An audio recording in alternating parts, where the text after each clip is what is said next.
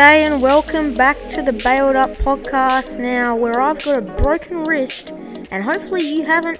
Now, it's been a few weeks in that because obviously I broke my arm, and well, yeah, broken arm. You can't really do much with a broken arm, so sorry that it's taken six weeks for another episode, but this episode has been in um, the pipeline for a fair many weeks, for a while, and it's going to be the best episode in my opinion. First off, we're going to talk about the Guinness World Record, followed by the weekly whack then obscure rules, and then a story that happened if you are following my Instagram at Bailed Up Podcast, then you will hopefully see this post where something very special happened uh, involving Lords, which is also known as the home of cricket. Now, before we get started for today, um, remember to go check out my Instagram at bailed up underscore podcast, and let's get into the podcast for today, episode 21 of the, the Bailed Up podcast. Now, it's always been my dream to break a Guinness World Record. It's always cool when you see the TV shows and they hand over the Guinness World Record and this is the story of how I, Albie from the Bailed Up podcast, got a Guinness World Record. Guinness World Record, Part 1. Now, the first off, I went on, uh, the first step I wanted to do was I went on, uh, tried to find out what some cricket world records were, and there are a few that I came to, came to mind. I could I don't know, run the longest run up in cricket history, but that was six kilometres, so I don't think I would be doing that. Then there was also um, another one I thought could be alright was balancing a cricket bat on a chin, uh, which was two and a half hours, which is just ridiculous. And and then there was also most ducks in a Test career, which is I don't know I it's a bit far fetched. Want to play Test cricket, but hopefully not too many ducks. And then I found this one longest line of cricket bats. And the good thing about it, researched about it, everything about it, and also no one has attempted it yet, which is the main priority when looking for a Guinness World Record. If you don't really know what to break a Guinness World Record and you can't be bothered balancing a cricket bat on your chin for two and a half hours, then I think this is the one. I applic- uh, I uh, sent my application. It took a few hours to do it, and big news came through. Obviously, I, I did break my um, arm from um, over the last few weeks, but I could also say that I've been waiting on the application. It said it would take 12 weeks to get back um, the application and say it was approved from Guinness World Records, but actually, it only took a few weeks. It came back application has been approved, and I just need your guys' help. Uh, the main priority of this Guinness World Record is obviously to break the Guinness World Record, but it is also to raise awareness for um, hopefully breast cancer and also mental health. They're two um, big issues and two um, issues that coincide with cricket internationally. So if you guys can um, uh, help me uh, get some sponsors for the event, um, it will uh, help a great deal because then we can raise some money and uh, break the world record as well. Then, when I got the application back, it said that the when they set a Guinness World Record, they set a minimum bar of the amount you have to do. It was 1,000 cricket bats, and I guess it makes sense because you don't just want someone going into their backyard with five of the cricket bats they own and placing them down. Here we go, I've got my Guinness World Record. But it was a bit more than that, to be quite honest, because it's 1,000 cricket bats. So the minimum uh, I want to try and set is 1,200, 1,200. And I need your guys' help, as I said previously.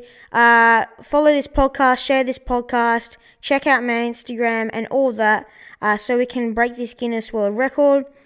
And I was looking through the application for it, and you need a fair bit of um, evidence you need people there. It has to be in a straight line, obviously.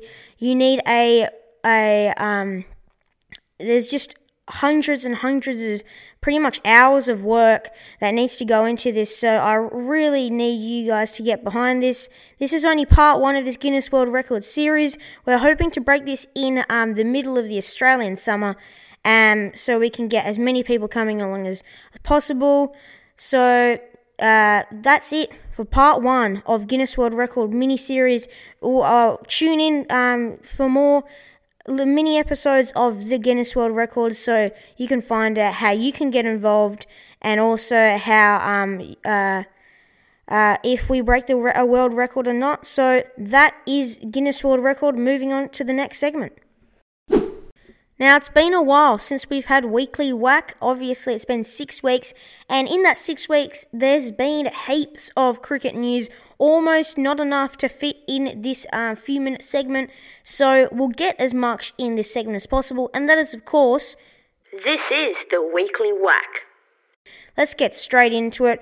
The Australian women's cricket team have won gold at the Commonwealth Games. It was the first time since 1997 that cricket has been featured in the Games. Uh, they played against India and it was a tight final for the gold medal match. India won uh, silver, obviously, and then uh, New Zealand played England to win bronze with an absolutely demolition game. Uh, Sophie Devine just went berserk like she usually does. She just hammers the ball. It's great to watch. And speaking of the Australian women's cricket team, Australian women's most capped captain, Meg Lanning, is to have an indefinite break from. Um, uh, from in international cricket for personal reasons. Cricket Australia came out and stated uh, that the welfare of their players is our always our number one priority, and will continue to work with Meg to ensure she gets the support and space she needs. It's a good idea. She's been playing non-stop for the last few years in quarantine, and well done, Meg Lanning, for speaking up and um, uh, having a break because you really need it. It's a it's a great idea. She's a, a, great player and a legend of Australian cricket, and hopefully she can come back in a few months when the Australian um, international summer begins and do more amazing things for the Australian women's cricket team. Some famous T20 international stars have nominated for the BBL draft. These um, uh, T20 stars include Kieron Pollard and Faf du Plessis, many um, England stars like Jos Buttler, people who have uh, previously played in the BBL, who are international players, but also um, non uh, uh, people who uh, players who have never actually played in the BBL. So the BBL draft, some say um, if it's a good idea or not. I think it's a magnificent idea the BBL draft, uh, the BBL in general, is needing something like a draft to get more international players into the competition. It's feeling like last year it was a bit. Uh, a lot of people were saying it was a bit too long of a competition, and I would agree. There was it was a bit too domestic, and I think it needed some um, international players. So well done to the BBL for introducing this idea. Trent Boult from New Zealand needs to step down from international cricket, wanting to spend more time with his family. He has been released of his contract but is still available for selection. He said in the last couple of years of his um, career, he wants to spend more time uh, with his family, but uh, obviously, like I said, he is available for selection. But New Zealand cricket has said that it's going to be difficult for him to be selected when he's not um, doesn't have a central contract but Trent Boult really um, is passionate about spending time with his family, which I think is great.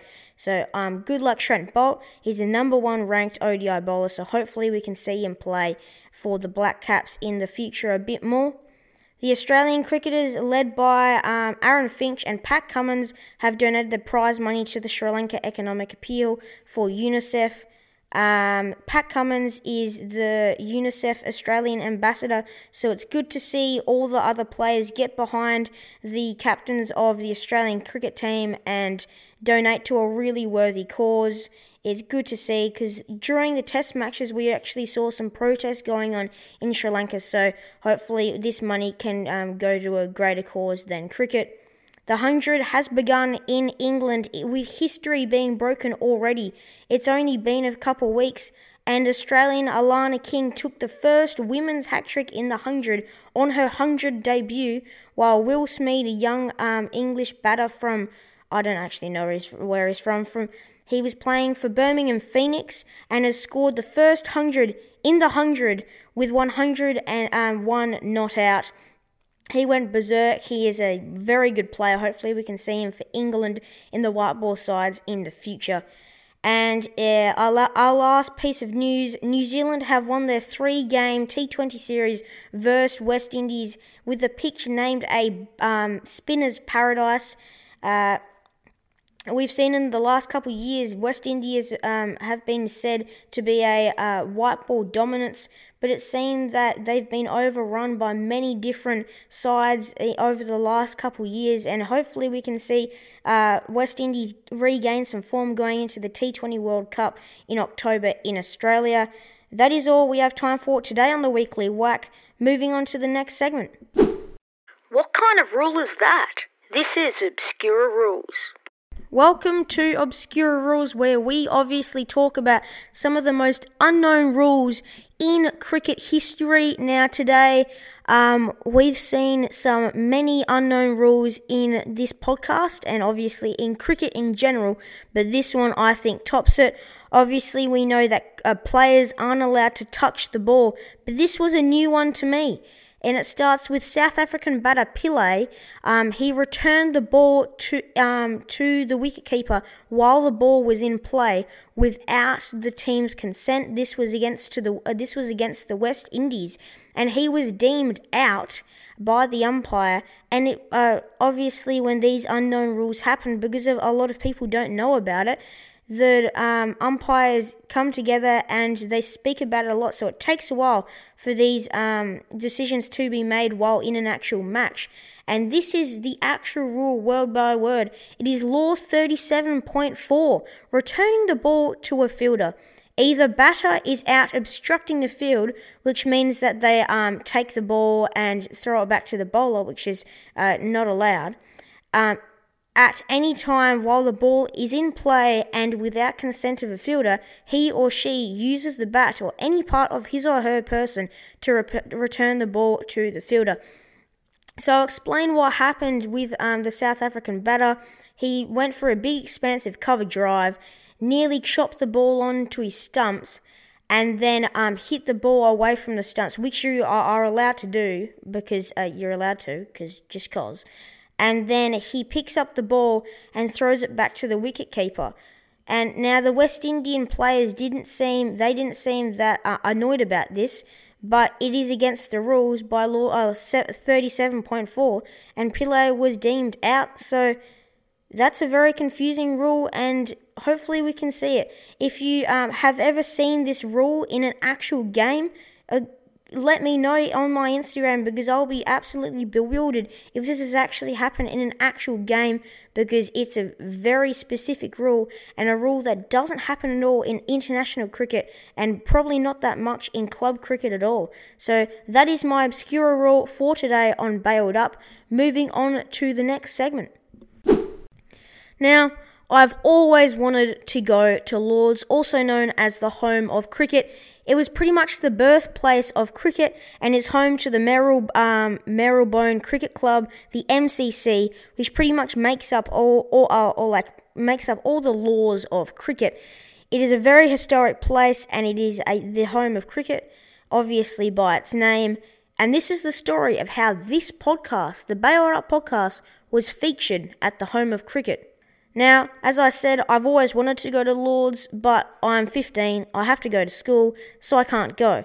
My brother, who um, decided to go to Europe, said he would take some stickers and stick them up at Lords. I waited months and months, sent him messages, and he said, Yep, I'll go, I'll go. And he sent me this is the story of how it happened. He walked up, and obviously it's pretty much in the centre of London, Lords is, and because it's such a historic place, he told me right away, I don't think I'll be able to stick it up anywhere because it looks like it's a very clean part of town uh, where Lords is, so he couldn't uh, stick it up anywhere. But he did one better.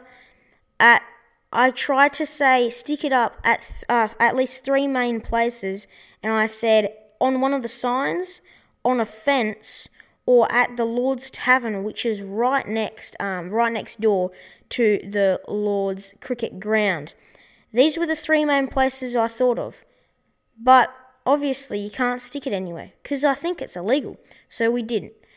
What we did is we put the sticker in front of a camera and took a photo with the Lords in background. If you want to see these photos, you can head over to my Instagram at bailed up underscore podcast because it's amazing that we got bailed up to be featured at the home of cricket. Coming all the way from Australia, we didn't think it was going to happen. We couldn't, the dramas of it all were unfolding. We couldn't stick it up anywhere. Any, even at bus stop, uh, even at bus stops, we couldn't stick it up. So we just decided to take photos of it in front of the famous carved out stone Lord's Cricket Ground um, opening gate, and also right behind the massive Marylebone Cricket Club pavilion that is so famous for so many reasons. I can't believe we got from a small podcast in um uh, in in Australia to then getting featured pretty much at Lords, also known as the home of cricket. And it's all down to you. If you want to see the photos, obviously follow my Instagram at up underscore podcast. And let's move on to the outro because that was the story of how this podcast was featured at the home of cricket.